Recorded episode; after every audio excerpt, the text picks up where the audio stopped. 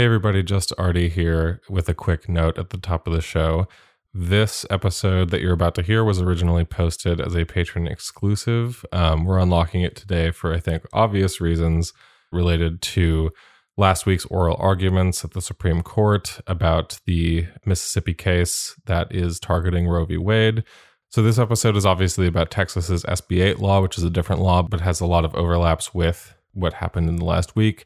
We've had tons of calls to unlock this one, so we're really happy to be able to do so. Um, if you like this one, if you enjoy the show, please make sure to support us at patreon.com slash deathpanelpod. You'll get episodes like this right when they air.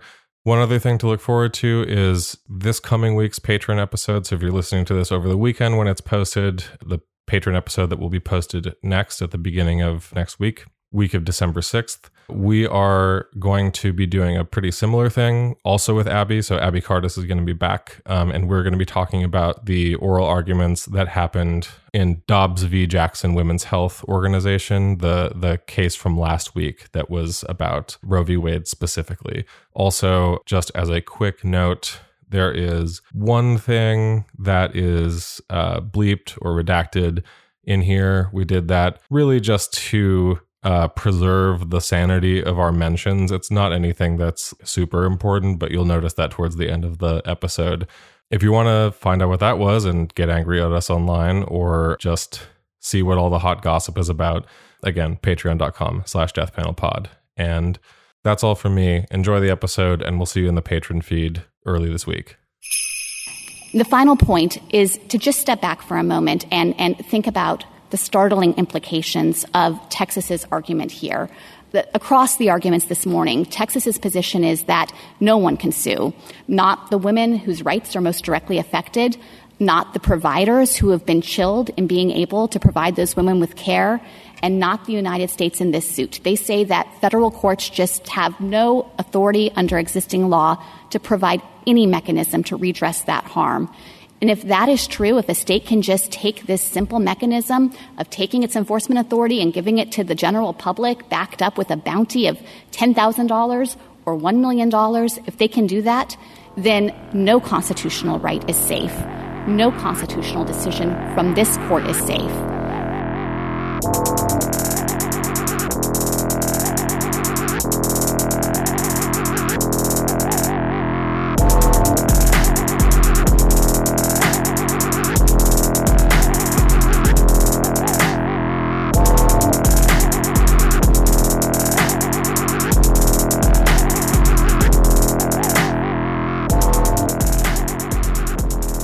Welcome to the Death Panel. Patrons, thank you so much as always for supporting the show and our work. We couldn't do any of this without you. Don't forget to use code for a discount in the merch store. And if you want to help us out a little bit more, you can always share the show with your friends, post about your favorite episodes, or follow us at Death Panel underscore.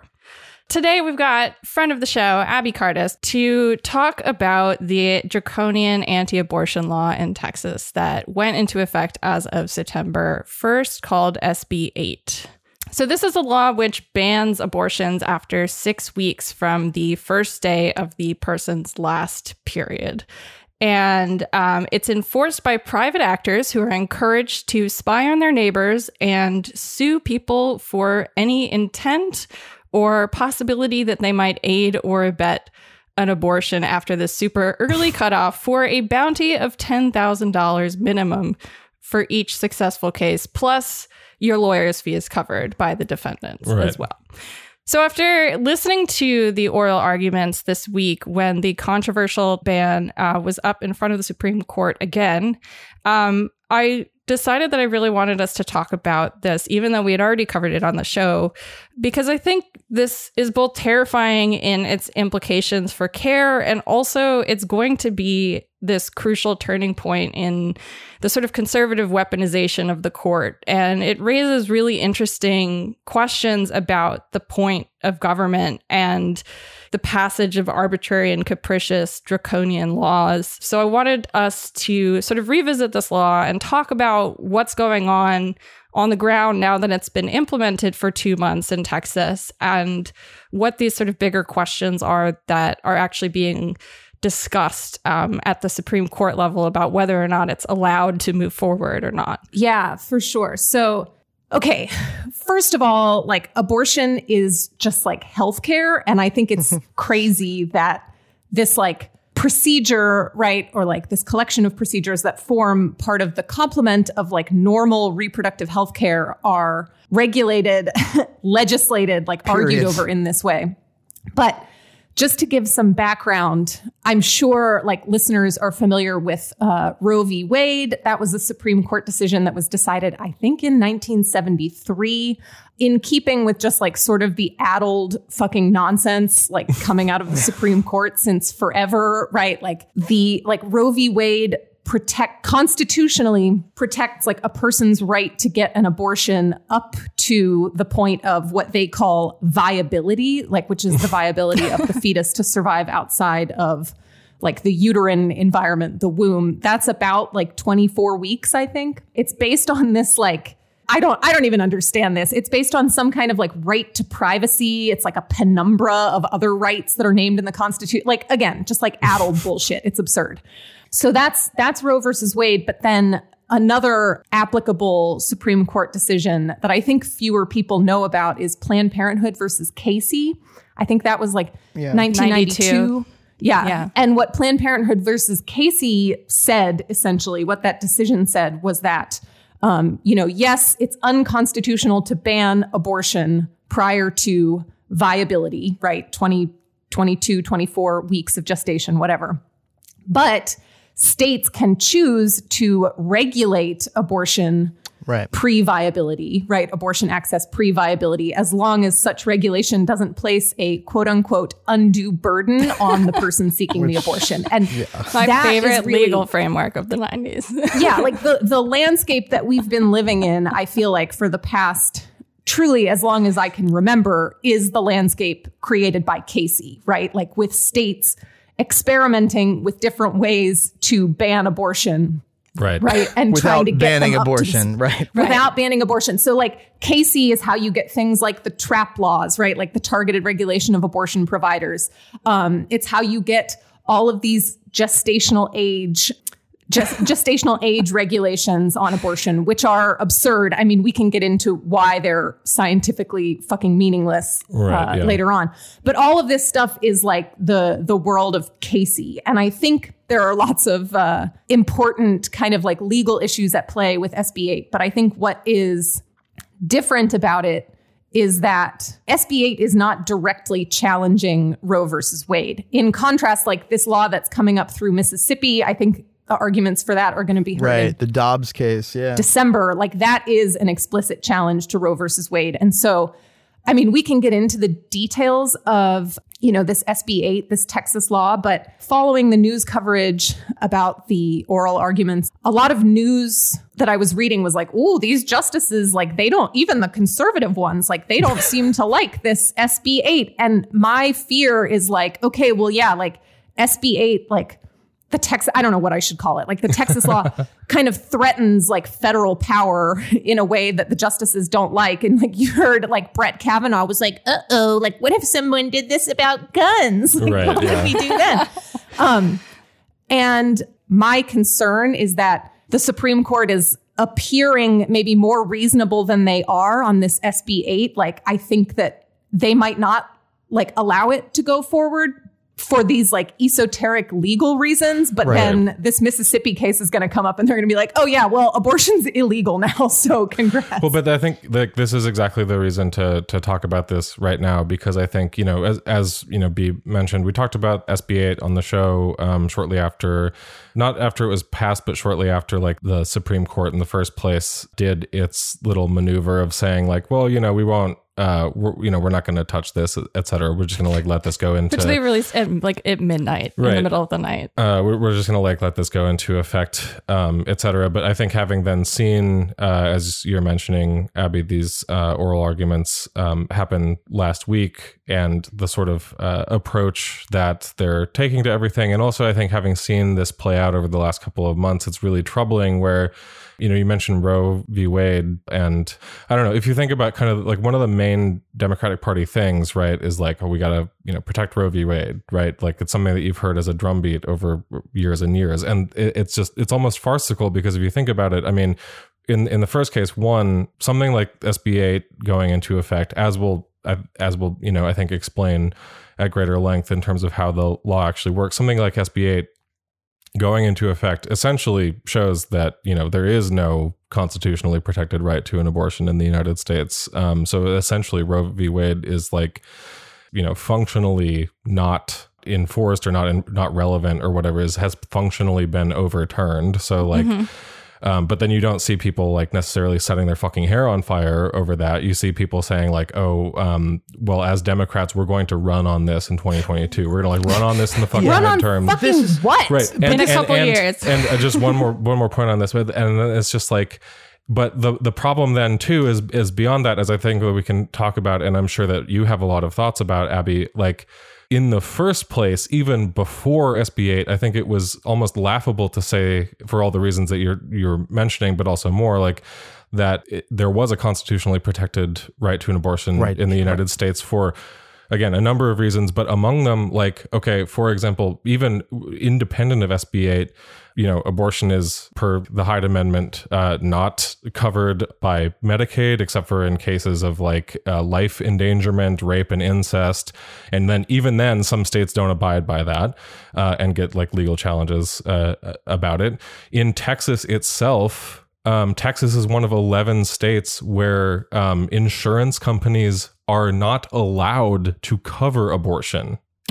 Like you cannot have your health insurance cannot legally fucking cover abortion in Texas, and that's even for people who have health insurance, right? Yo, so Texas, it's like Texas tried to pass a law that would have like made people who got abortions eligible for the death penalty. Just want to throw that out there. Yeah, right. No, but so this is what I'm saying. It's like this. I think what's really the you know again the part of the reason to talk about it is seeing these like the arguments that are going in kind of the sphere of like it's interesting to contrast kind of the sphere of what the conversation is about SB8 and like whether it's you know for all these like whether whether this technicality which has these huge ramifications if they just like allow this to pass but whether it's like little technicality this fucking loophole or whatever that they tried to exploit in constructing SB8 which we can explain like that the the conversation is just sort of about that uh, like whether that loophole is fine to exploit and not like you know you don't you don't see we we have right now like the Democratic Party in the White House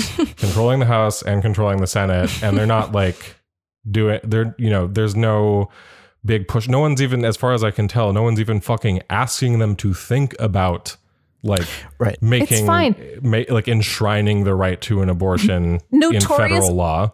Notorious RBG is gonna fly down from mm-hmm. heaven where she's chilling with like I don't know, Tupac or whatever the fuck. Buddha, like, Bob Marley, Stalin, you know. Capitalist Martin Luther King and uh, who else? Um, the the ghost of Lin Manuel Miranda, even though he's alive. the, the, other, yeah.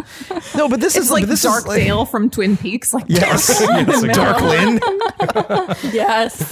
but this is like the thing that I is like we all in a way the the the making of all of this into like this judicial fantasia is like it's infuriating. People, what it is. Well, it like it forces people to not actually observe uh, in, in a full way what actually has been happening for the last twenty years on abortion, and even like in the midst of this thing, which is like, yes, guess what? Uh, Texas did. Like, yeah, you may call it like they found a loophole around Roe, but like for all intents and purposes, Roe is dead. But because it's judicialized, it like kills off all of the politics because it gives people who are like defenders, the litigants, whatever, uh, the ability to say like, no, well, like, wait, we have to like, let's see, like, if this like goes through the like the process and like, oh, maybe uh, these justices, like, you know, they're really like thinking based on these like legal principles and like, you know, they're thinking about these like potential ramifications of SB8 for a bunch of other things,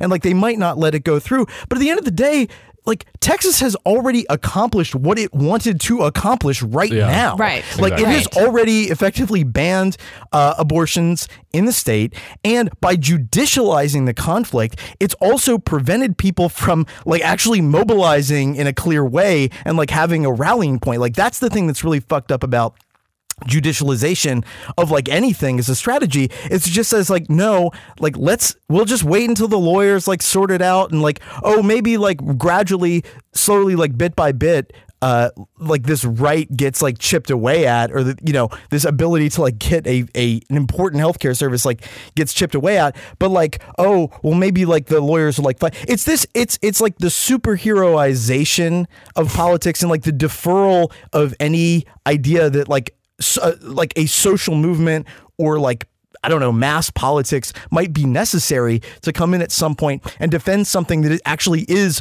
popular with like a majority of the American public. It's to me, it's like I don't know what the Democrat strategy is. Probably just to like do as little as possible and raise as much money as possible for the next midterms, which yeah. they're going to lose anyway. But like the, uh, but but in in reality, what this does is it just bleeds off any idea that like large numbers of people can have any effect on anything. Yeah, and I think the thing too is that you know, Abby, I think I really appreciate you bringing up Planned Parenthood versus Casey, which again is 1992, because I think the other thing that's really obvious here that I haven't seen a lot of people discussing is how the undue burden framework is used over and over again as this sort of counter majoritarian check mm-hmm. on civil rights. Like if you think about how the undue burden provisions of the Americans with Disabilities Act exists as this way to limit what um, you know private companies in particular are actually obligated to do to meet uh, you know what is apparently the law of the land with accessibility. And it's interesting because right now there's also another case before the supreme court this term where cvs is trying to roll back what the meaning of undue burden actually is under the ada where they want to say that like as long as you're not intentionally discriminating against someone if you mean well you know that that in and of itself is kind of this uh, protection qualification that you shouldn't actually necessarily be held liable for not meeting the ADA. And so you have, I think, the all of these like uh, examples now, especially with with Casey too, about how this framework, which was so popular during the '90s, is this kind of like way of uh, doing like compromise like oh we're going to give you rights and we're going to make sure that it doesn't like step on the toes of hegemonic society or hegemonic you know business control and power. Like how that framework um actually never really seems to work out in a equal or equi- equitable way at the end of the day right? It is like a framework that on face sounds like it's totally reasonable but in practice like always hits like marginalized people and populations that are supposed to be protected and not, you know, the yeah. people that are supposed to be held in check by these like frameworks. Yeah. Well, and even if it didn't disproportionately affect people, like, right. It's not a, right. Like, it is.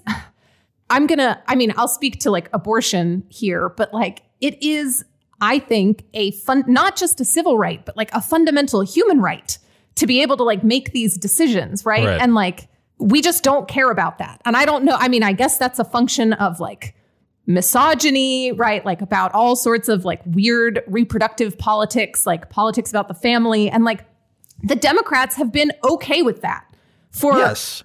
as long as I can fucking remember, right? Because so like, they're fine wanna... with turning rights into matters of policy.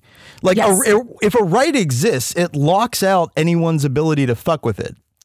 But for Democrats, it's just policy, which means like, well, it exists, but uh, you know, well, you know, we've got to be able to manage and superintend it in these different ways, and you know, ultimately, we have to, you know, yes. we have different sets of principles that might govern that, and it just at some point, and also, by the way, it's something that where politics is eclipsed. You can't. Right. You're not defending in politics. You got to let the experts and the lawyers uh-huh. and the policy analysts and are going to work it out. Healthcare is a human right, so long as you buy it through the ACA. Yeah, right, exactly. is a human right. Asterisk.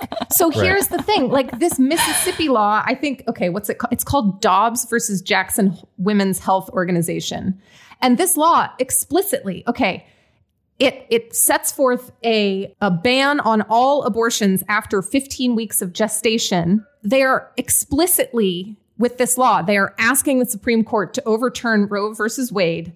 And what they're asking for is for the Supreme Court to either just get rid of the constitutional right to abortion altogether or to like allow some states to like institute some, you know, bans on abortion that directly conflict with Roe versus Wade as long as they don't quote burden a substantial number of women. right? Hmm. so like again, it's like, is this a right?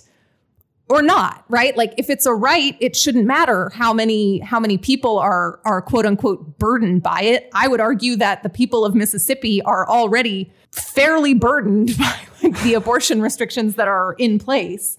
Um, abortion, I think, in Mississippi is already banned at 20 weeks of gestation, and I think that the the the provider that's named in this case that's coming up, I think, is the only abortion provider like in the state. So right in the it's a fucking state, nightmare. right? Right. And I- I think also it would be good to get into some of the specifics of exactly what SB 8 is has been banning in Texas because it's important to note that like normally when these laws go into effect like the Mississippi case the way that they're written means that there's an opportunity to challenge it in court before it goes into effect but Right. SB 8 is different and um, has been into effect and been the law of the land in Texas for two months now. And in fact, the conversation that happened at the Supreme Court last week, which I Yes. think was not really, I don't, I don't think that this point was really adequately made by a lot of like media accounts of this. This was not like a hearing over whether specifically like the law SB 8 was constitutional. It was Right. actually more of a hearing over whether the Supreme Court could fucking touch it at yeah, all. Mm-hmm. literally. Yeah. And it's two For the, cases. for the reasons that B's about to get into. Yeah, it's two cases. And because of the uh, enforcement mechanism, because of this bounty uh, and the sort of deputizing of the general public to snitch on their neighbors who might be getting an abortion or helping someone get an abortion, because of that, the state of Texas claims that federal courts do not have jurisdiction over this uh, on over this lo- issue, over and that individual people filing these claims. right, and that right. if if we wanted to stop this right? That that would have to happen at the case by case individual level so essentially you know what what's happened is that texas um, is asserting that regardless of what federal law says um, that texas can do its own thing within its own borders and that there isn't this kind of um, same legal pathway to disrupt it. And ultimately this gets down to like what the law is actually supposed to do and what this kind of gotcha or loophole or uh, trick or maneuver or strategy this law actually uses in, enforcement because ultimately the goal um, from the people who wrote this law, who tried it out in local municipalities in Texas before they went statewide, um, was to really shift the energies of people who are uh, pro choice advocates and for organizations doing this work, and to shift the arena of oversight to try and disrupt the classic procedure legally for how these laws are presented, passed, and then challenged in the way that Mississippi is going to be, you know, discussed in front of the Supreme Court next month. So what's going on with SB 8, I think it's really important to foreground is fundamentally different than all of the other ways that abortion laws have been passed and then challenged previously. Right. I mean, and the whole thing that you can see what the the state is trying to do, it's trying to say, well, like even if you think this is insane, uh, Supreme Court, you're going to have a really difficult time writing a rule uh, because you actually don't. You because we've said that like anyone can sue and like the general public is the enforcer of the law. Now you're going to be like, well, exactly who should the defendant in these cases be? Should it be like the state? Well, then, well, under uh, this uh, precedent called ex parte Young, there actually is no such thing as a state. Uh, the state is just like a legal fiction, and like essentially you have to sue like an officer of the state. But if no officer of the state is allowed to actually enforce the law, which is explicitly written into the law, they're like, well, you are not enforcing the law, even though ostensibly like the fact that you have clerks and judges who will be hearing the cases that individual people like bring that that, that counts as an enforcement regime. Uh, but like they're just like okay well you know you're not going to pierce this like legal fiction uh, but they're like well well who would the who the plaintiff who would the defendant be would it be the clerks well the clerks actually have to file cases that they that as long as the, the paperwork is filled out correctly so it can't be the clerks it can it be the judges? Well, it can't be the judges until they've actually ruled on something. It can't be like the judges while they're hearing a case. Is it the attorney general? No, the attorney general is specifically barred from enforcing the law. So who's it going to be? And it's just this complete fucking like you can imagine the kinds of dorks that wrote this and were like Right. twiddling their fingers and being and being like, you know, aha, we've like got them this time. Because in a way they have, because they've built this legal culture for themselves in which just this sort of like uh, you know, intellectual masturbation is war- is like warranted and praised, and like that's exactly what you get out of this. But I think that it also the the broader thing here is like this is this approach to enforcing regulations has a really long history in the United States.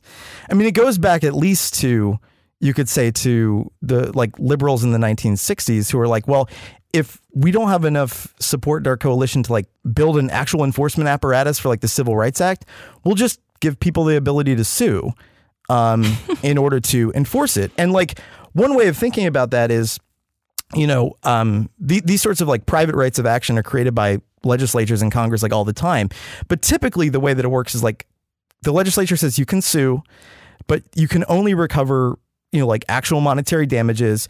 And you have to abide by like these normal rules of evidence and and like the burdens of proofs, meaning like you actually have to have a case. Right. And so like you know, you might have like, I don't know, like a 60% chance of winning. If it costs you like $10,000 to like litigate the case, it means you're probably not going to like go to court because it's not worth it. Right. But in this case, what Texas has done is said, okay, number one, you can sue if you're just a- a- anybody you can sue an Anybody, abortion yeah. provider. Like, Anywhere. if you feel the thing that came up in the in the court is like what the Texas AG referred to as the tort of outrage. Okay, like I if play that my clip? God. Actually, Yes, I yeah. have. Play I that. have this. Yes, Your Honor, the Texas Supreme Court has followed Article 3 requirements in, in terms of injury in fact that doesn't need to appear on this face So of the So what would that injury be in this uh, under SB 8 if it's an injury in fact? One example could be akin to the injury suffered in the tort of outrage, where an individual becomes aware of an uncompliant abortion and they suffer the sort of same extreme emotional harm. Oh, that my would God. ground an Article 3 injury for purposes of Texas law. Um, but I, I, I, forgive me, but I don't recall an outrage injury. Uh, what would that be? well, they're outraged. You said extreme outrage. That would be the injury. Well, the injury would be akin to the one suffered in a tort of outrage, where a person witnesses something that essentially they find to be so extreme and outrageous, causes them extreme moral or uh, or otherwise psychological harm. That's Give how me an works. example of that. An individual discovers that uh, that someone that uh, a close friend of theirs who they'd spoken with about uh, about pro life issues and about abortion has chosen instead to have a, a late term abortion in violation of SB 8, and they were very invested in the basically in that child's upbringing, the child's coming to being. Individual discovers that the Arby's horsey sauce recipe has changed. Morally outraged by this. And I think I think Oh that characterization. Uh, I know you're in the middle of uh, something, Phil, but I think that No. characterization that they say uh, too is very suspect because this the you know the example given here is about like oh if they know if they knew this person and like they had moral outrage over it because like they thought they were pro life and actually they got an abortion, but it's like absolutely not limited to anything like that. You don't have to be like you don't have No. to know the person or whatever to file. Also, like one really unique characteristic uh, to this, maybe not totally unique, but one almost farcically vile facet of this law is that under SB 8, you can be sued in like jurisdictions all across the state of Texas. Basically, you can have like multiple overlapping suits over just the same abortion. So, literally, you know, one could imagine a, a scenario where like I don't know, uh, there just ends up being like a fucking web forum of here's a here's like a like a picture of someone going into a abortion clinic and like their name like go ahead and sue or whatever. And then just like Exactly. a bunch of people do like the same thing. And they're not and regardless of whether the uh, abortion provider or whoever is brought in the suit wins that suit that doesn't have any standing on any of the other ones that could be Right. filed by it. like Yeah, literally there's no it- preclusive effect. Exactly. And so it's just this, I think the, um, uh, one of the people, Marc Hearron, uh, arguing, you know, against SB 8 referred to this as creating permanent defendants, basically, we're just endlessly for the same, for a single abortion, like they could face just litigation over and over the, and over again. yeah, and the pe- the people bringing the suit don't have to live in Texas, don't have to be in Texas to bring the suit. You could be in Hawaii watching drone footage on, um, you know, Twitch of someone walking into an abortion clinic and decide to bring a suit. Um, in as long as the abortion is happening in the state of Texas. And if they lose, also they don't have to pay attorney's fees for the defendant. Right. So That's the big thing there's that I was going to say. Right. There's there's no reason why you would not sue under this, and there if you sued, there's almost no reason why you would not win. Right? That's the th- it's like it is guaranteeing enforcement. So to like, but this is what's crazy about it. Texas is saying, well, the f- like. The Supreme Court can't intervene yet. We don't even know what's going to happen in these suits. These people aren't enforcing, and and it's just this ridiculous thing. It's like we know exactly what's going to happen in these suits. The, the the the plaintiffs are going to win, and they're going to recover damages. And we already know that all of these providers have essentially shuttered uh, their operations, and the number of abortions provided in Texas is like fallen in half. So, Well, yeah. I mean, forty-eight percent. What we know Yeah. is going to happen is that abortion is just going to become clandestine. That's it. Right. Right. Like, I doubt that there will ever be, like, I feel like the chilling effect of this law is so extreme, right? Like, no abortion provider can operate really like to serve the patient population that it needs to serve like under this law. So I think what's really going to happen is a lot of people are going to be unable to get abortions. Some of those people are going to die and some of those people are going to resort to clandestine like self-abortion which is very dangerous. So you know, the pro life movement has like a really great track record of fucking killing women, which I mean, we can get into Yeah. more of that later when we've sort of wrapped up, I guess, like the judicial piece. But I will. I do want to say that, like, so in terms of like material on the ground impact, that example I gave of the uh, drone, right? That's already happened, right? The fact that people are now surveilling abortion providers um, using like video surveillance, using drone. They've set up sort of networks, but so there's been a call from like conservative commentators and people who are supportive of the of this um, campaign, and also the campaign for creating sanctuary cities for life across Texas, which is connected to this effort and has been sort of where all the energy is coming from, um, which are cities that like have organized and passed similar laws to protect the unborn within their city walls.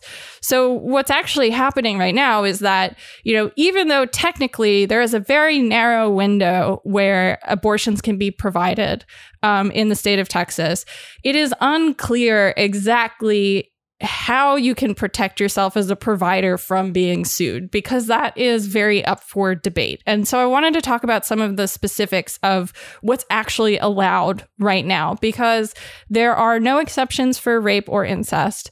Um, there are very few exceptions for medical emergencies, and the window of time is six weeks from the first day of the person's last period, which basically gives you, if your period is regular, it gives you about 10 days from missing your period to coordinate to access an abortion. that's a big assumption too.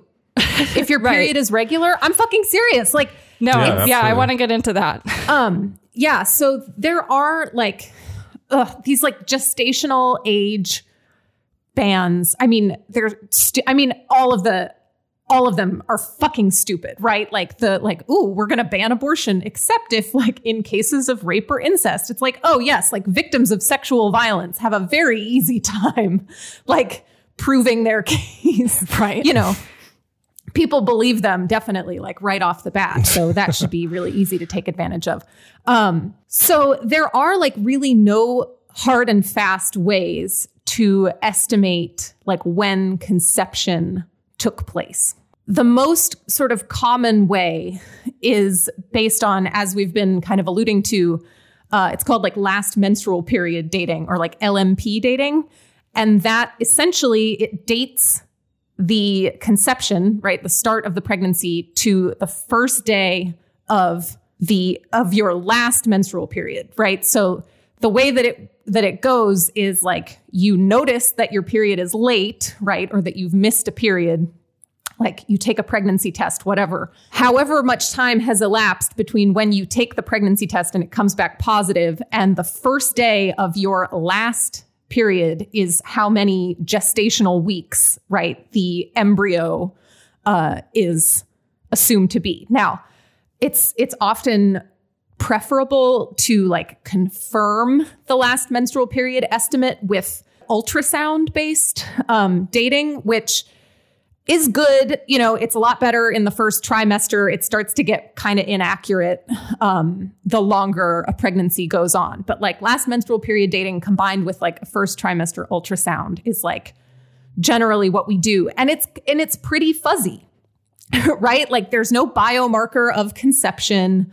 A lot of people don't know they're pregnant until they miss a period. A lot of people like I'm sorry if this is TMI, but like ever since, you know, like COVID, st- you know, like all this like stress and uncertainty and whatever, like my period is regularly like two weeks early or late or like just doesn't come at all. Like, you know, this idea that you can precisely sort of estimate the gestational age of an embryo based on when your period occurred is like not really true for a lot of people, right? Like it's based on this assumption that everyone has like a standard 28 day cycle with like ovulation on day 14 and like, you know, your period starting at the end of it. And that's just not true. But the upshot is, as B was saying, you know, if it takes you, you know, if if if your menstrual cycle is about a month long, is about 28 days, right? You have one period. It takes about four weeks for you to like miss a period, probably four to six weeks. I, and I feel Yeah. like often, you know, if you if you go to a doctor and say like, oh, my period's like a week late, oftentimes the doctor will be like, yeah, that's like within the realm of normal. Like, you know, I wouldn't yeah. worry about it too much. Um, so what happens is if you are banning abortions that take place at a gestational age of six weeks or later, basically you're making abortion unavailable except for the very small subset of people who figure it out for whatever reason, you know, that they are pregnant prior to missing their period or, you know, like have a diary of their cycle and like know right away that something's wrong. And that can happen. You know, there can be like symptoms of pregnancy very early in pregnancy and things like that. But I think what a lot of people think that like the six weeks things means is that like, oh, you have six weeks from when you find out you're pregnant. like, un, you know, six weeks from then is your window to like arrange to have an abortion. But that's not true, right? Like this law is designed to make abortion impossible to get. Yeah, and it, It's like, not about- it, it militates like paranoid diligence on the part of every single person who could become pregnant if they want to even have the like possibility of Yeah, seeking well- an abortion. And it also defines no way to sort of prove or um, no qualifications that need to be met diagnostically. So, you know, it gave Abby gave this explanation of like how most people usually determine the gestational age, right? But the law specifically is very vague there for a reason, right? Because if the law does not define what the burden of proof is, then it becomes incredibly difficult to establish a sort of standard for being able to certify, okay, this person is getting a valid abortion in Texas or this person is getting an illegal abortion in Texas. It makes it highly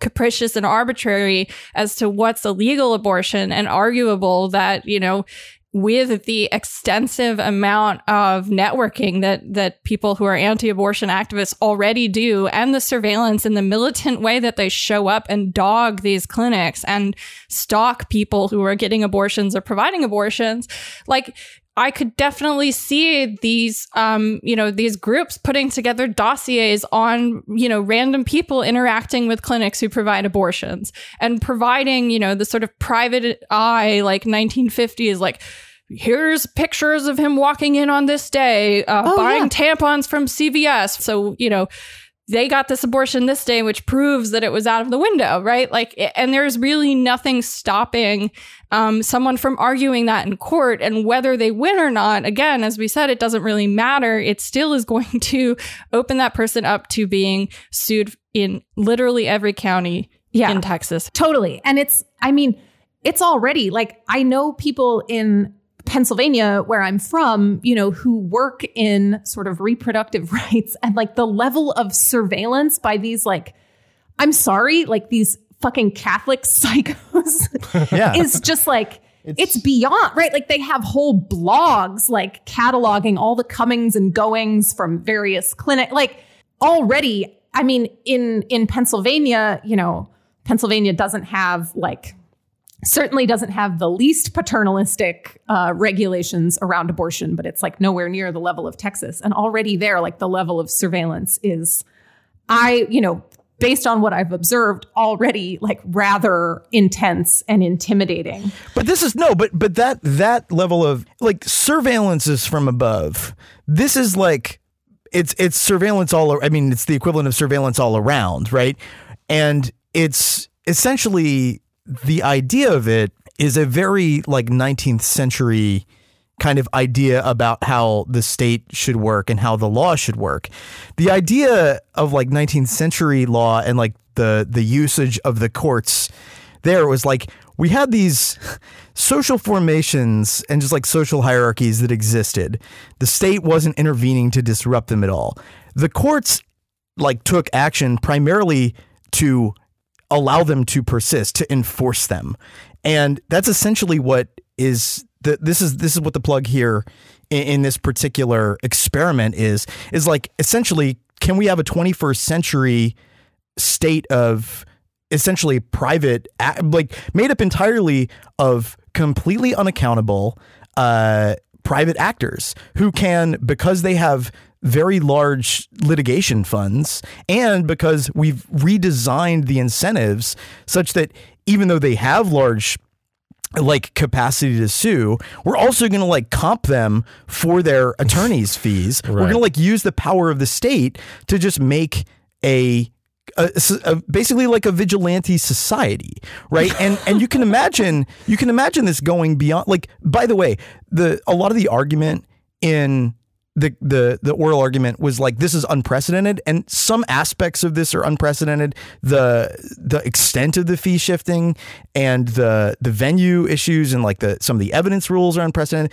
But the general idea of like rights of private action is like substituting for the state is like not unprecedented. Most of the legislation that's been introduced by Congress over the years has been introduced by Democrats, by the way, on this.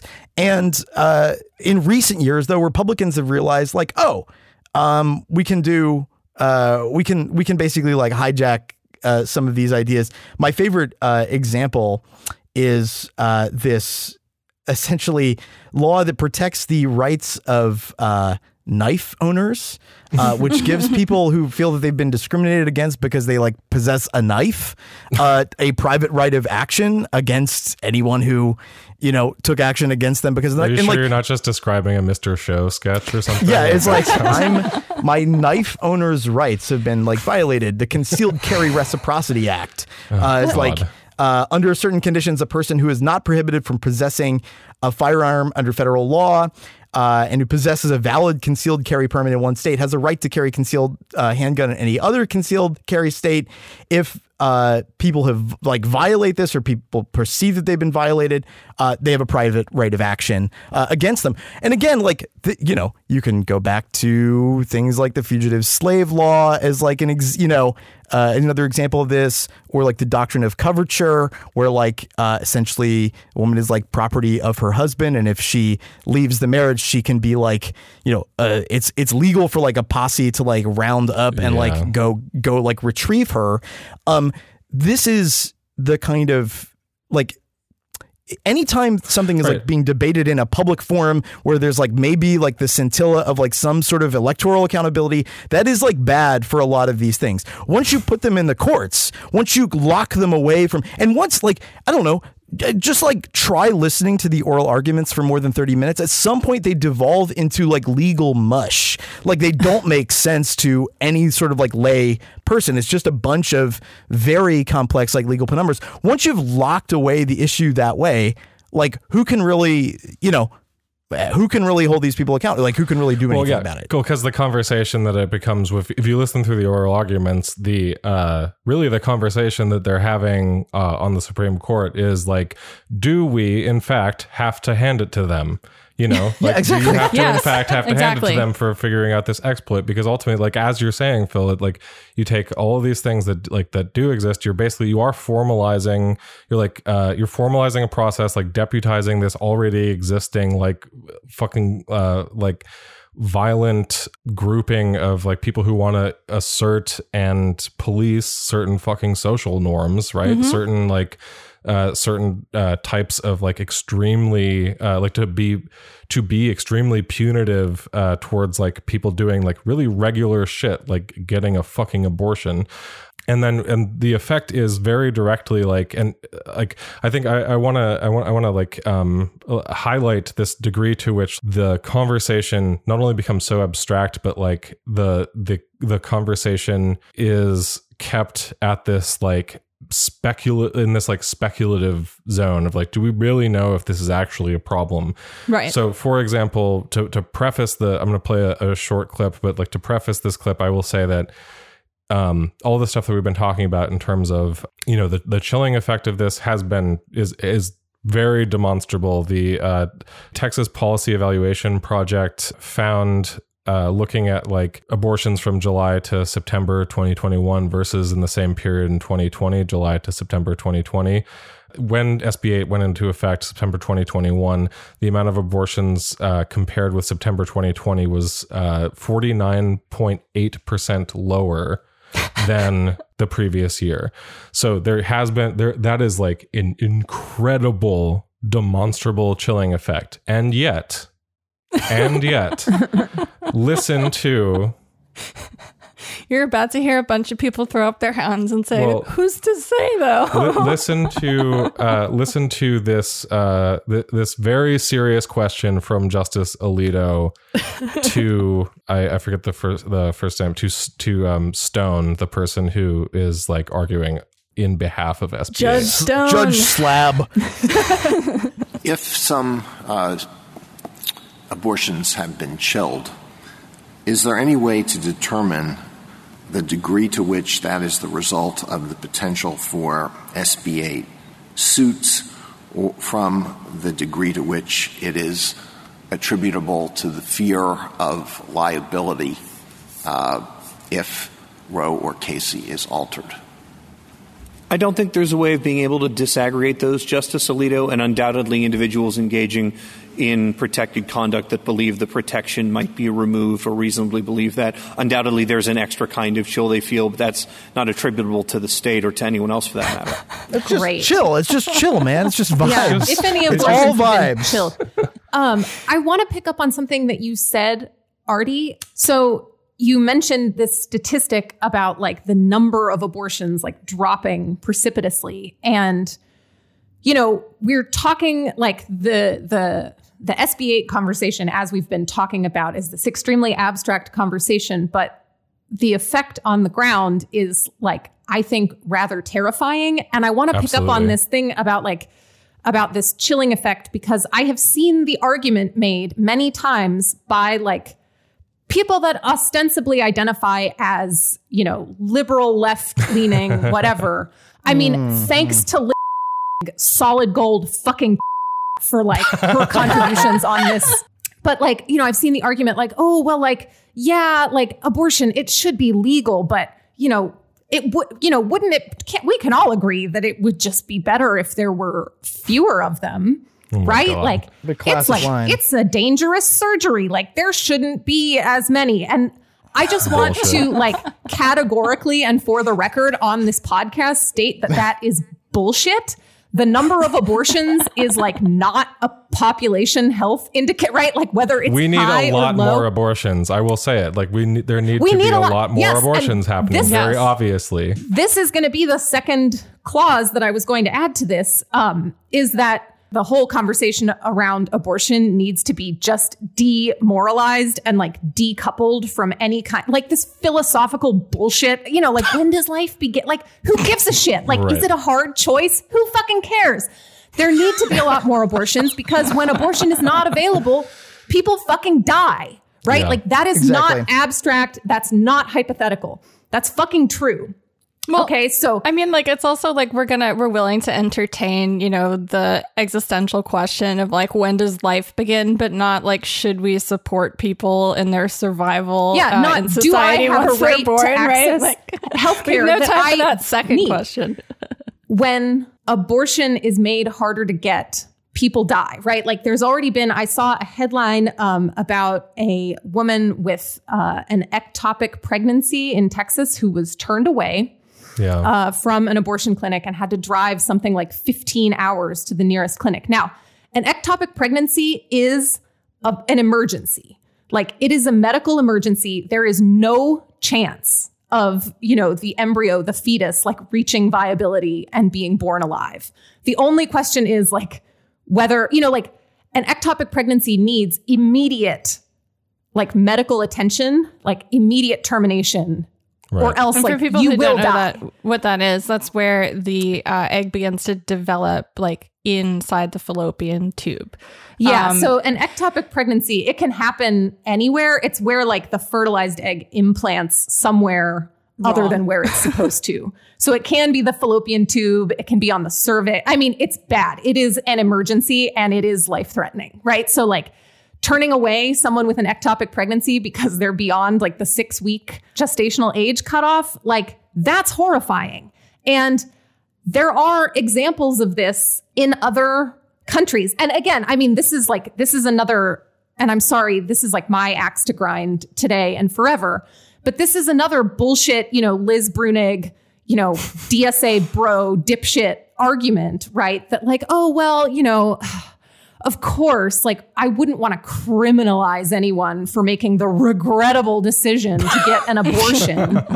but, you know, if we just had a stronger social safety net, you know, people would feel more self efficacy about becoming parents and we oh just wouldn't have to have abortion. And that is fucking bullshit. That has gotten people killed because, okay, I mean, there are, there are examples of this if you have a miscarriage, okay, there is a, a very high likelihood that you will need to get an abortion procedure, like a dilation and evacuation, a D&E, or a dilation and curettage, I think is how you say that word, a D&C, because if you miscarry, and any amount of like fetal tissue is left behind in the uterus, right? Like a fingernail sized sliver of placental tissue or something.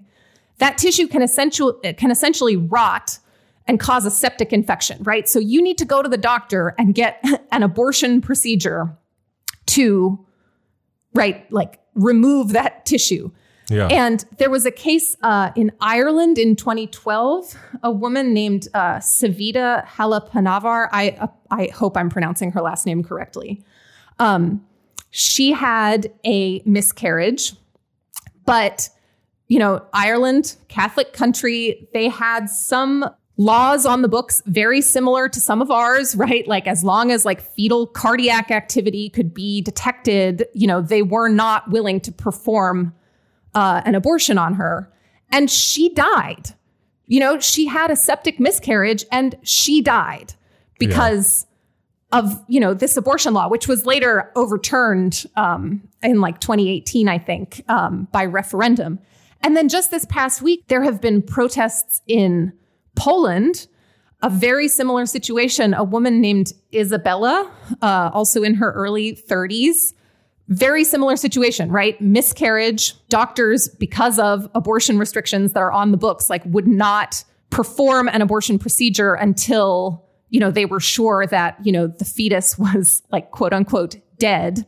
And she died, right? Like it, it turned into a septic miscarriage and she died. So what I'm trying to get across is like whether or not you want to get an abortion, like regardless of how you fucking feel about it, which like I don't I don't even care. Like I don't care what anybody thinks about getting an abortion.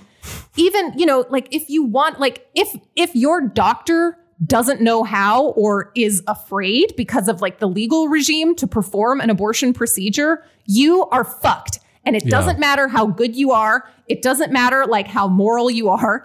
It doesn't matter right? Like if you want to have a baby, it doesn't matter what your personal positions on abortion are because abortion is just a healthcare procedure. And if you can't get it, you're fucked. Like there's just no other way to put it. Yeah. No, no, no. It's such a good point. And I want to like circle back to that case that you mentioned in Texas because the specifics of, of what happened with that woman's pregnancy where she um, she had an ectopic pregnancy and had to go to New Mexico to get an abortion because she was denied care in in Texas it actually ta- it speaks to the the sort of second pre-qualifying exception um, you know, under the rule, which is like you can have an abortion if you're before this six week marker or it's a medical emergency, right? But the so technically, right, you would think that this person would qualify, you know, hearing what Abby just said about what a ectopic pregnancy is medically speaking like you would think that that's kind of like a textbook emergency case right? But this person um, was at a uh, abortion clinic who said this is an emergency. We cannot perform this D&C here. You have to go to the emergency room to do it. Because it's an emergency the person called the emergency room and they said no, this is not an emergency because your life is not immediately in danger. We cannot perform it here. And so the person drove, I think, 13 hours to New Mexico to an emergency room to have the procedure done across state lines. Yeah. Which, is first that of all, an is- undue burden? Gee whiz. I don't fucking know. well, Texas argues that it's not. And the Supreme Court is seriously entertaining that as if it's a respectable argument, which, you know, is a whole other thing. But so the, the, the situation is, is that the way that things have been left intentionally vague in this law and the way that things have been left intentionally highly specific in this law right is de- designed to create the perfect legal scenario to create this really dragged out fight in the courts, right? Because it's really unspecific in certain places and really specific in certain places. It bars defendants from making certain defenses. Like um, doctors can't say, like, oh, well, this patient has a constitutional right to an abortion in the United States, so I am legally allowed to um, provide it. Right, they're not allowed. They're literally not allowed, allowed to use the one thing defense, like it is constitutionally right, protected. right. Like that. Yeah, that is defense right. is Yeah. barred from being brought. I mean, people will still try, but like it, it is in the text of that law of SB 8 specifically excluded as as a defense for one of these lawsuits. You know, so it's like intentionally um, supposed to like sort of impede the process of trying to defend yourself against one of these charges. It's intentionally confusing, and the because the medical exception is left vague, right? Something that you would think is as clear cut as an ectopic pregnancy, which can so clearly um, become a medical emergency, in which, as Abby says, like every time requires medical intervention, right, to make sure that everything is out.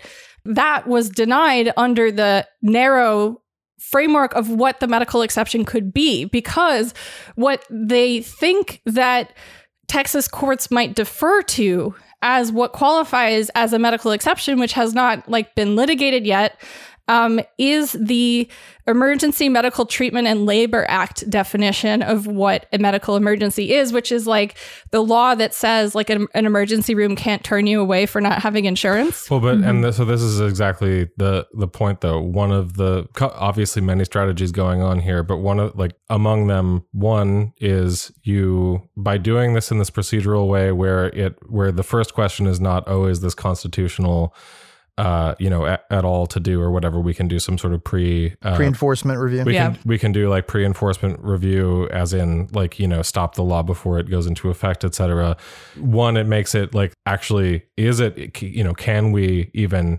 touch this because like the way that it's enforced is like contrary to the the sort of like normative mechanisms or whatever and so like and then apparently the supreme court so far just like fucking buys that and is like okay so i guess we don't like rule on this yet. We just have to like spend a whole bunch of fucking time like, you know, talking about like, oh, you know, metaphysically, is it really our prerogative to do anything about this?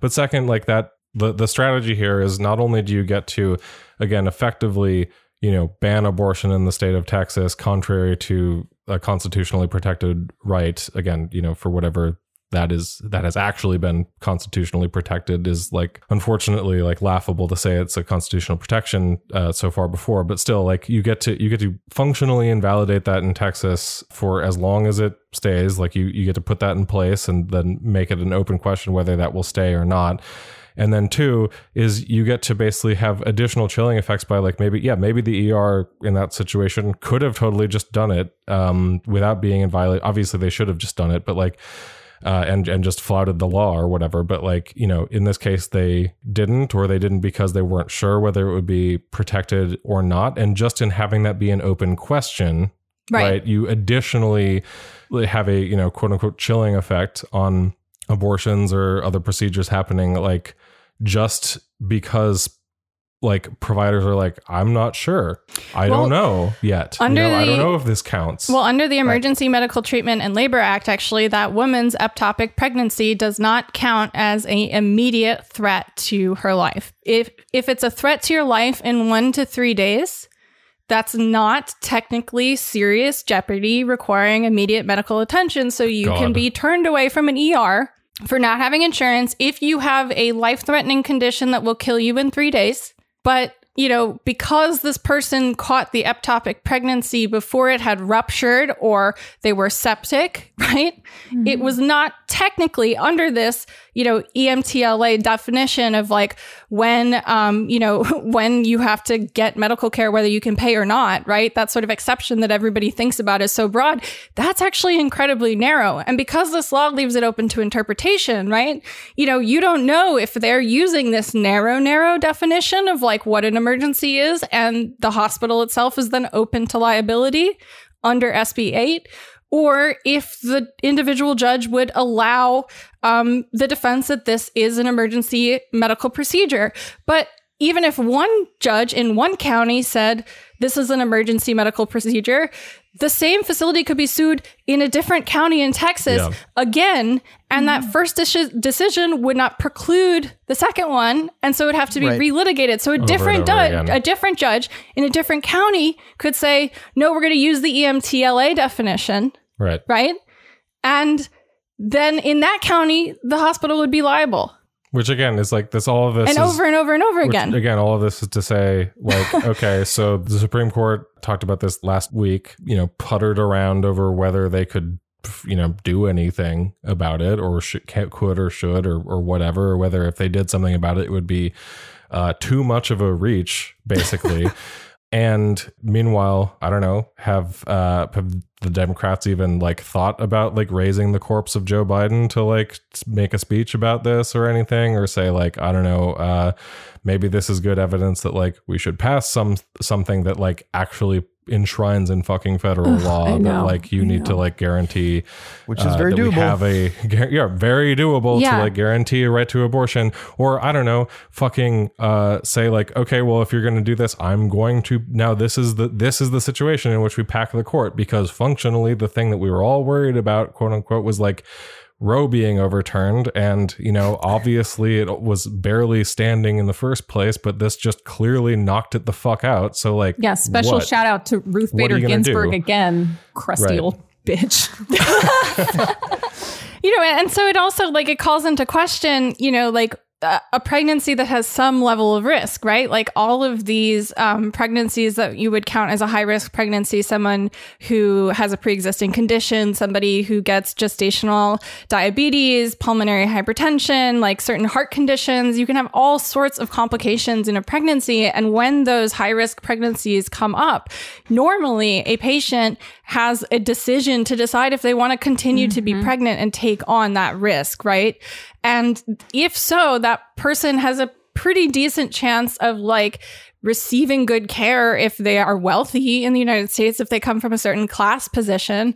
But to try and like survive a high risk pregnancy without access to comprehensive, like, care right um is incredibly dangerous and often fatal to like everybody involved so Yeah. the the the situation is that because this uh, question of what a emer- medical emergency is is left intentionally you know strategically vague right? Because strategy is so key to this entire and thing up to because the this is discretion of providers who, like, let's be honest, don't have a great track record with like, you know, female troubles. right and have a huge financial incentive not to break the law. And i think one of the interesting existential questions that that has arisen as part of the oral arguments that happened last week was you know is it the job for the court to intervene when a law has been passed where the penalties you know you cannot um, decide if the law is constitutional before it goes into effect and the penalties for violating the law are so extreme that you would never in your right mind violate the law in order to test the constitutionality like is that um, a moment that creates federal dur- jurisdiction, which basically ju- they just mean is it their business or not? And that's like, that's a fascinating question, right? And it's also a question that you sort of feel like isn't necessarily something that should be entertained and litigated by such a fucking conservative, reactionary, revanchist, you know, anti-majoritarian institution like the Supreme Court. The thing, but the thing that distinguishes, though, I think the the court and the state of Texas, and you know, the I guess you could say the broader like conservative legal movement is they have an idea of what their version of the ideal society and the ideal state like looks like. Uh, and it's basically, I would call it like the state of cranks and judges. Like, rather than having like a legislature whose members you at least have the not like, at least we pretend like notionally you can like, uh, uh, you know, get out of office or like vote, vote out. Uh, instead of having like professional administrators like uh, implementing laws, um, instead of having any of that, uh, we want judges to superintend all action and we want cranks to be the enforcers like Yeah. uh, you know so just imagine like the worst people that you know and like they're the state now and then imagine like the worst people that you know who have ivy league degrees and they're also the state now i mean and and that's and that's the thing And is that's like not too far from how things already no, are. But it's not. I mean, Yeah. it's so I don't. Yeah, like not. I not to engage in any sort of hyperbole, but that's like Right. exactly the the form, the way that like the state formation is like um working here. And and by the way, like in many other domains of law, that's sort of. I mean, you, you could add in a couple other actors into the cast of characters, like employers, but like we already sort of have created or recreated the sort of law of master servant relations uh, through like you know forced arbitration and things like that. Um, and so it's this nouveau like 19th century you know kind of uh, government. And you know um, the problem I, I think for the I I don't know for, for for I don't know liberals the Democratic Party is like they only have their rather narrow reactions to those things as mm-hmm. they emerge when they emerge. Yeah. Mm-hmm. They do not have a mm-hmm. politics, they do not have a vision that says this is actually what a a version of a newly legitimate government it like looks like where it derives its authority from where like what are the sort of like the generic like legal principles uh, of it. They they point to generic things like rule of law but obviously we are so far fucking down the rabbit hole on that that like you know it's just like that's you know and that and that can also just be easily appropriated by the right too. So i mean like I think this this comes back to like something we were talking about with like Frank Pasquale um in like the last Patreon episode. It's just like in the absence of that vision of what exactly is to be accomplished, and you know, in the absence of like a a kind of like a broader political movement to like like Yes. re re establish the primacy of mass politics over these issues as opposed to whatever fucking is happening in like the the chambers of the Supreme Court. Um, you know, the which is like a kind of discussion and conversation that like makes sense to no one. Um then like this regardless of whether or not they win now or in like 6 months or whatever, they've shown that they can effectively um take their opponents and drain the liberal legal coalition of all of its energy and, re- and like resources and like force it into all these sort of contorted like filing of briefs and and like just force them onto the back foot you know perpetually. So i mean you know, if that is, uh, and, and you know, it's kind of lucrative for some people, to be Oh, honest yeah. with you. It's kinda lucrative for the to fucking always be in that position. Yes, that's why my point is, Yeah. it's kind of a lucrative thing to always be in that position. And you know, there's, uh, you know, many, a, many an Atlantic article that can be written. Um, there's uh, many, uh, you know, a, a hand wringy sort of, uh, uh, you know, 150 page uh, tome that uh, Live Right can can put out. You know, Many an that all just like caps Yeah. fundraising email that can be exactly. Yeah, yeah, yeah. But my, but you know, it's like uh, is if all you have is a strategy to ensconce yourself professionally and maybe electorally, uh, and not even to gain majority. Um, you know, I mean, uh, this is the the this is the this is the like uh, a- a- assault on democracy that I'm worried about. Yeah. Uh, it's it's that it's it, and it's co-produced. It's I- it is a two way fucking street.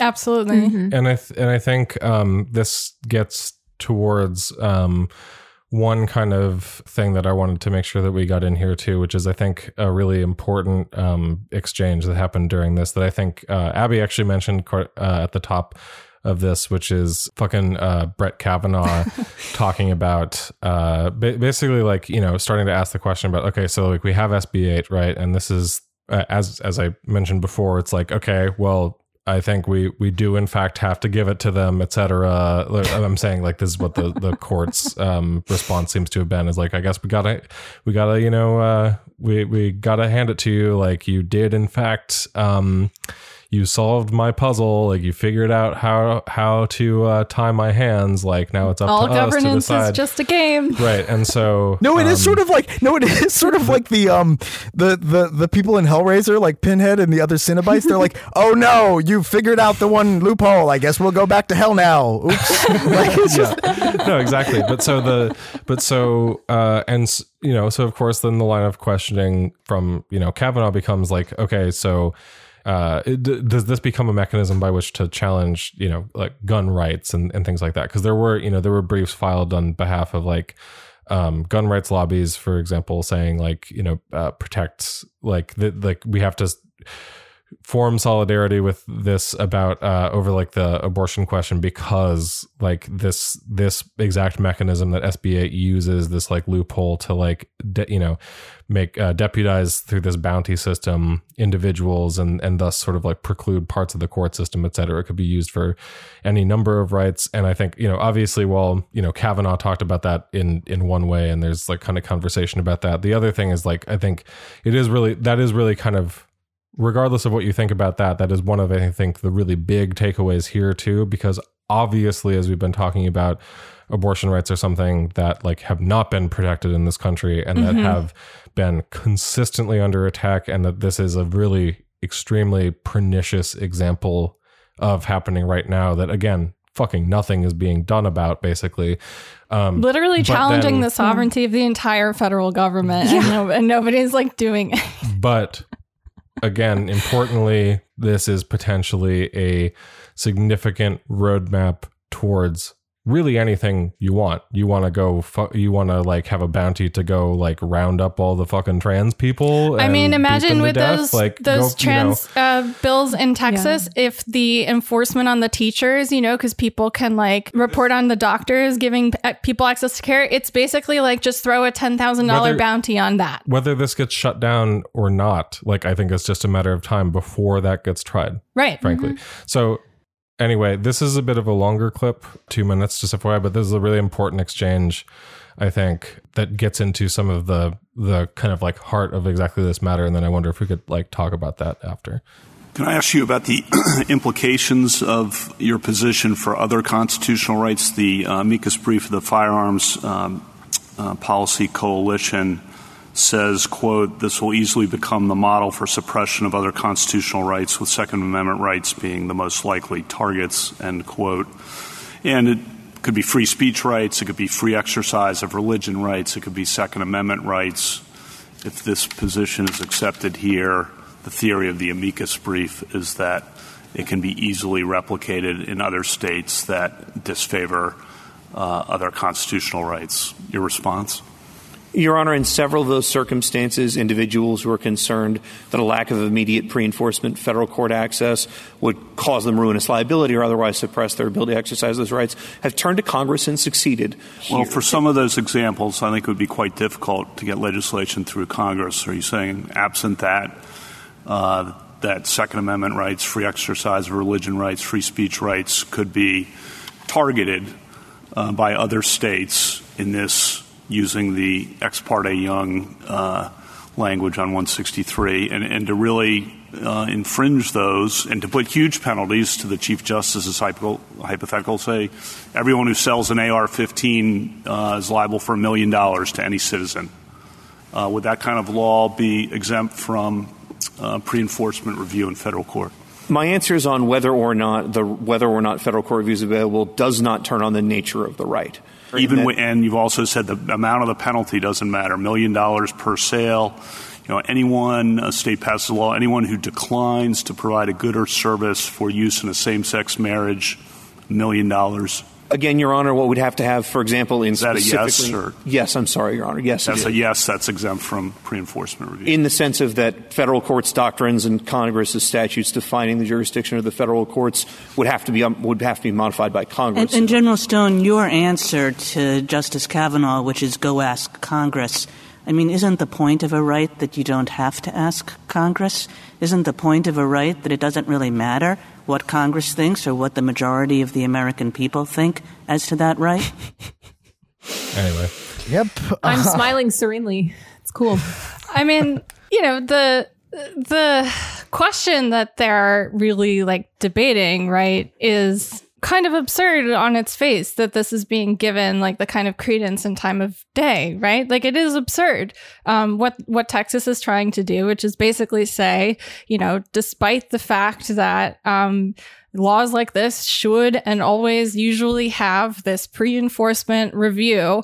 Um, the one that we've passed, we found a way to get around that, so we get to sidestep that now, and there's mm-hmm. nothing you can do about it. And that's really the sort of question that's being treated like this real respectable challenge and something that needs to be like mulled over. I mean, it's very uh, parallel to like what Abby was joking about with the sort of like opinions of like, well, you know, in a perfect world, people wouldn't have to have abortions and that kind of dithering.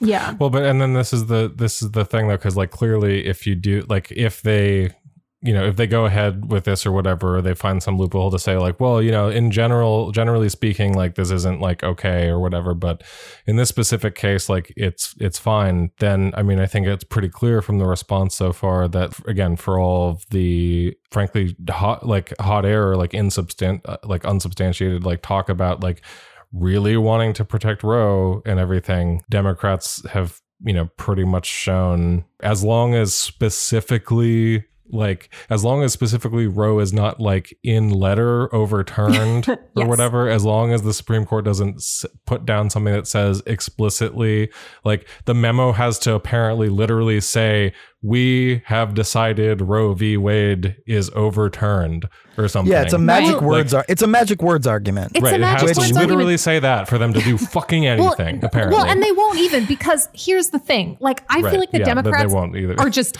edging, right? Because what they're what they're interested in is not like protecting. You know what I mean? Like I don't even think, I think that like what you just said, Artie, is even kind of a charitable reading of what the Democrats' political goals are, right? Like, I don't think the Democrats' right. political goals are narrowly just to preserve like the text of Roe versus Wade, right? I think that their goals are to fundraise off of trying to do that forever. Yeah. And it sucks because like the Democrats are running away. I mean, they've been running away from abortion for as long as I can. I mean, the whole safe, legal, and rare framework, that was like a Bill Clinton chimera, yeah, you know? Um, and if you contrast it to like somewhere like Argentina, which recently legalized uh, abortion behind like a massive popular movement, right? Like the the the tag phrase for the movement in Argentina was like uh sorry I'm translating from Spanish to English in my head and I'm really caffeinated so it's hard cuz I'm talking live but it's um safe freely available and free like those that's are their better one. demands.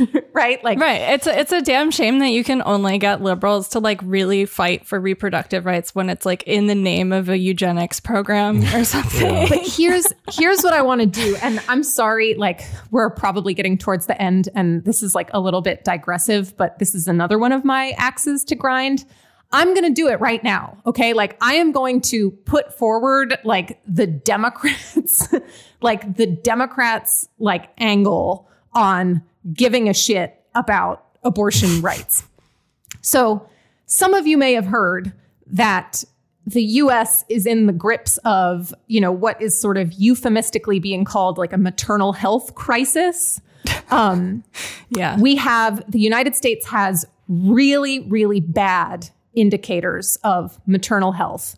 And Yeah. those indicators are like yawningly different by, for example, race and ethnicity. So the US, like the maternal mortality rate in the US is like 17, uh, 18 per 100,000 live births. That's like the most common way to measure it. And if you look at countries like even like the UK, which isn't isn't necessarily even one of the countries with the lowest, right? Their maternal mortality rate is like seven, Right. eight per hundred thousand. And when you get down to the level of um, you know racial and ethnic disparities within the U.S., Black women, um, Indigenous women are like three to four times more likely to die, um, you know, in pregnancy, labor and delivery, postpartum. And the Democrats, uh, like there is some sort of movement on this politically, right? Because again, like I think the Democrats, I think, you know, in some cases, some individual Democrats really do care about this for the right reasons. In other cases, I think the Democrats are trying to like capitalize off of this like fashionable moment of caring of caring about sort of racial and ethnic disparities in health. Um, but I think that like we need to get away from the state of exception for abortion, right? And we need to talk about the decades long assault on abortion rights as part of the maternal health crisis in the US. And I'm concerned about this because I think it has probably been happening, you know, over the past several decades. I think that if, you know, for whatever reason, like if this Texas law uh, continues to be in effect, um, or if, you know, after this Mississippi uh, case is heard, you know, if Roe versus Wade is overturned, you know, a bunch of states have trigger laws on the books, right, that will They're ban to go. abortion the instant that Roe versus Wade gets overturned. Right. But my my kind of fear about this, and this is like where my vision for like a Democratic Party that actually fucking gave a shit like comes into play. My fear is that, you know, as uh, access to abortion, right, as part of the complement of reproductive health care is just sort of steadily eroded. I am afraid that there will be proportional increases in maternal, you know, morbidities and mortality, but our data systems in the US are not at all set up to count maternal deaths. Like we basically can't do it. And in fact, like the US didn't we went 10 years without reporting a national maternal mortality rate because the way that we do it is through the vital statistics system and like there was a checkbox added for like pregnancy status at death to like the standard death certificate but uptake of that death certificate was like staggered by state across place and time like our data systems are dog shit and it is Yeah. And i th- i mean it's a testament to how little we fucking care about you know maternal health you know perinatal health i- human rights in general. And so i feel like my vision is like the democrats i don't think that they're going to but i think that the democrats ought to be you know plowing tons of money into you know the quote unquote maternal health crisis at like at multiple levels including at the level of data collection because there are like bad effects of abortion being as severely restricted as it is in the US but if we can't see it like that is a problem and i Yeah. really i would love for any democrat to like re I mean, I would love for any even even self-identified leftist. I can't tell you how many fucking times, right? Like I've gotten into it with, you know, anti-choicers, like whatever, and had, you know, people ostensibly on the left say like, oh yeah, but you know, like we agree, like we agree with these anti-choicers on like 99% of issues. Like there's a whole, there's a whole movement of like, you know, Christian anti-abortion entryists. Like, they call themselves like DSA people or Yeah. whatever. Yeah. well, yeah. and like they, there are even like religious people. They call themselves like consistent life ethic activists. Like they're fucking Okay. Catholics, and they're like, oh, like we Whatever, hate the death penalty, but also we think that doctors who perform abortion should be beheaded. And you know, I've been told I can't tell you how many times, like, oh, like you, like you, you all agree on like ninety nine percent of issues, like.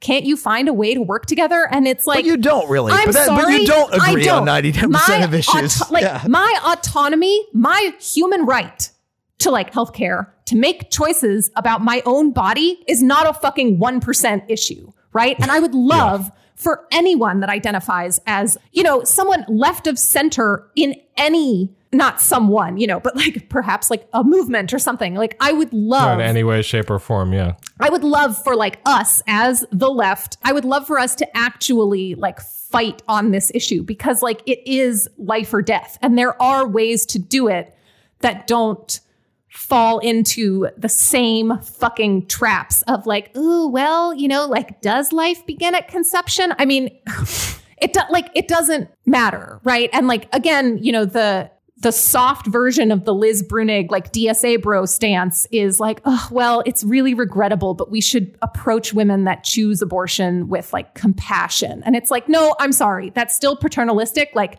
you are Yeah. either pro abortion or you are out of the left. There's Like- nothing fucking regrettable about it. That's like just I mean, stupid. No, it's Yeah. actually fine. It's not a big deal. And it's it's frustrating because it's like the fundamental problem here is ultimately health capitalism. It is the commodification of care and mm-hmm. of the maintenance of human bodies and of like the process of physical reproduction. Because ultimately, what's going on in the Supreme Court right now, what was argued in those oral arguments is do like legal precedents that we have established to negotiate business affairs essentially right?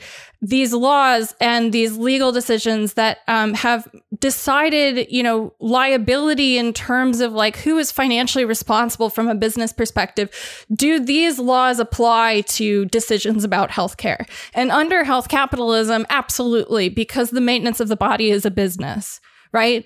And so fundamentally at the end of the day you know structurally there is like rot within the entire legal system that administers health finance in the United States Well- and that will produce laws like this. and because and also for those for instance um the you know uh to to use the the proper technical term those uh morons who uh think that uh who think that it's somehow regrettable uh or or whatever for people to get an abortion no matter what you think your political uh formulation is you're fundamentally just like reacting to that as though it's like you you fundamentally like just al- already bought like the entirely capitalist framework that a healthcare procedure is a scarce commodity is like Right. something something like rare and delicate and valuable or whatever that has to be like rationed in some way or something or not done because it's like because of some perverse moral calculation that is entirely made up based on again as as B is saying like market value of the healthcare procedure labor value of like the you know the person getting the abortion Right. like the the Supreme Court is trying to decide if Texas is allowed to uh, sanction a private army to engage in war against providers and people trying to access care or not. Like that's the fundamental question that they're deciding right now, and they're treating it as if they are deciding whether to allow a technicality or some sort of novel argument that someone made at a high school debate match, and and that's fundamentally the way that we approach, you know, society. Well, they've, Yeah, no, they've, they've fully post materialized the right. They, they've, they've right. dematerialized the. I mean, this gets back to the thing about um, maternal mortality. Is like, yet you can read. There are proposals. There are like, uh, you know, proposed legislation of like, oh, we need to deal with maternal mortality. But if you read what they are, they're these tiny little symbolic drops in the bucket. Like they don't do anything at all. Like if you think about like why our maternal mortality rate is so much higher compared to any like other comparison country, like the things that they're proposing are are insane. They're they're very small. So I think Abby's like proposal makes uh, a lot of sense. But as long as this this remains this sort of dematerialized, we have to answer the question like, well, you know, uh, it's uh, you know, when, when does life begin? Then then we we're locked in that we're locked in that sort of very legalistic debate. Yeah, I Right. don't believe in the Pope, so I don't have to give a shit about what the Pope says. You know what I mean? Like, why the fuck? Like, I don't know. To me, it comes down to, and I'm sorry for like how, you know, maybe in keeping, I'm going to use this term perhaps in keeping with the theme of the episode. I don't, I don't really care how histrionic this sounds, but like, it comes down to like, do I have rights or not? Right? Like, do I have a self that has rights or do I not? Like, do I have a right to access healthcare? Do I have a right to like engage in like, again, constitutionally protected conduct, like, or not? And I feel like the the we're so far down this road of like, oh well, no, like you don't. Like as far as as far as this is concerned, like you don't have those. You have a, you have the right to an affordable self. Um, No, no, you, can have the right to it self. so long as it doesn't interfere with other policy goals that somebody might choose to supersede it. That's the Yeah. point. That's the entire like Yep. space of politics. And like, so there's no new even understanding that like, oh, actually it might require politics to uh ar- articulate what the fundamental like version of that is. It's like it's always something that's up for grabs. Even like the Casey like framework, it's like, well, we're gonna try to like you know like really narrowly tailor and decide this issue. Like that's the entire space uh, of politics now, and it's so inimical to like anything that that that anyone might like determine as like a a like a a good society. Like it's it's it's horrible. Right. And I think ultimately that's, you know, the bottom line and maybe a good place to leave it for today. Abby, I really appreciate you coming back on to hang and um, bitch about this with us, you know, Yeah, not just thanks. because like uh your COVID expertise or your perspective on COVID has been helpful, but like we actually got to talk about what you legitimately study and focus on, which is fun. Oh So- man. Yeah, there's going to be someday when I'm going to regale your listeners with like the whole story about like maternal death statistics. and it's going to be boring, but we are going to do it. So down, down. Um, and patrons, thank you so much, as always, for supporting the show. We couldn't do this without you. Don't forget to use code for a discount in the merch store. And if you want to help us out a little bit more, you can always share the show with your friends, post about your favorite episodes, or follow us at Death Panel underscore. And we will catch you later in the week in the main feed.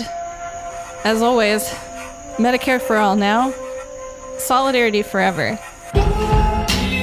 Stay alive another week.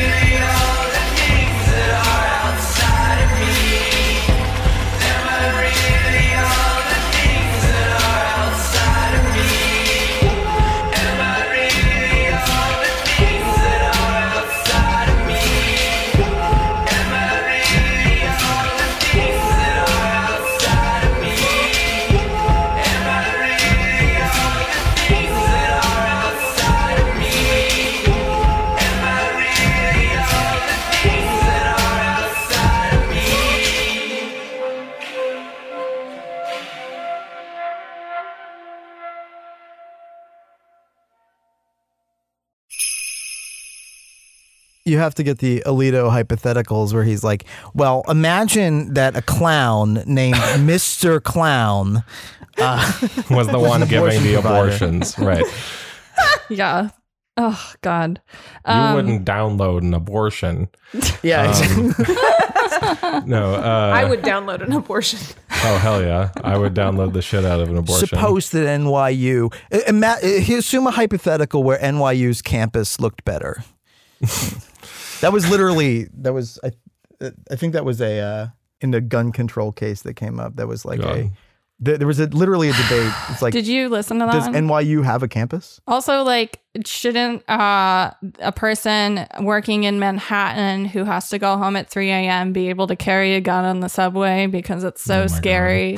Like, literally, Alito is like, what if Um, st- what if they're a student at Tisch and the gun is a prop, but the gun is also loaded? What if you're an actor, but you're also the producer of the movie?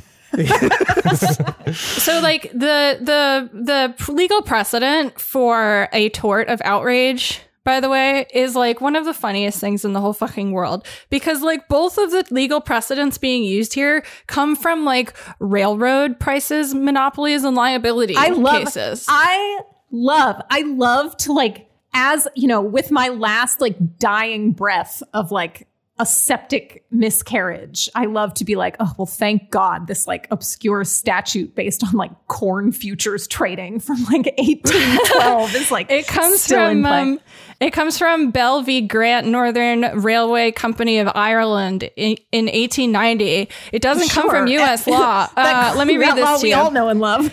The the plaintiff was a passenger in a railway carriage which ran backwards downhill in terrifying circumstances. Medical Medical witnesses testified that she was suffering from fright and nervous shock, one of them describing it as, quote, profound impression on the nervous system, and God. stating that the shock from which she suffered would be a natural consequence of the fright. Another said he was unable to detect any physical damage and put down her symptoms to nervous shock. So she succeeded in suing um, the management of the railroad in which that ran the carriage in which she was seated for emotional injury and damage. And this is like okay so like a tort of outrage is used when you have someone like in the workplace who is a bully and like terrorizing a fellow employee and HR does nothing. Yeah, like a QAnon coworker. yeah, or like, you know, for cases of PTSD, yeah, like there it's it's like a not it's like the precedent of it is for like psychic outrage, but it still rests on the need for injury. And like the need for injury in this case is to hear of someone that might have an abortion. Cause it's not even, it's not even that's had, it's that might because it uses the, the, um, the intent to murder language, right? So the intent to have an abortion is the precondition to like qualify you for psychic uh, injury under this law. It's like fucking insane. And it comes from train law. And ex parte young is also train law.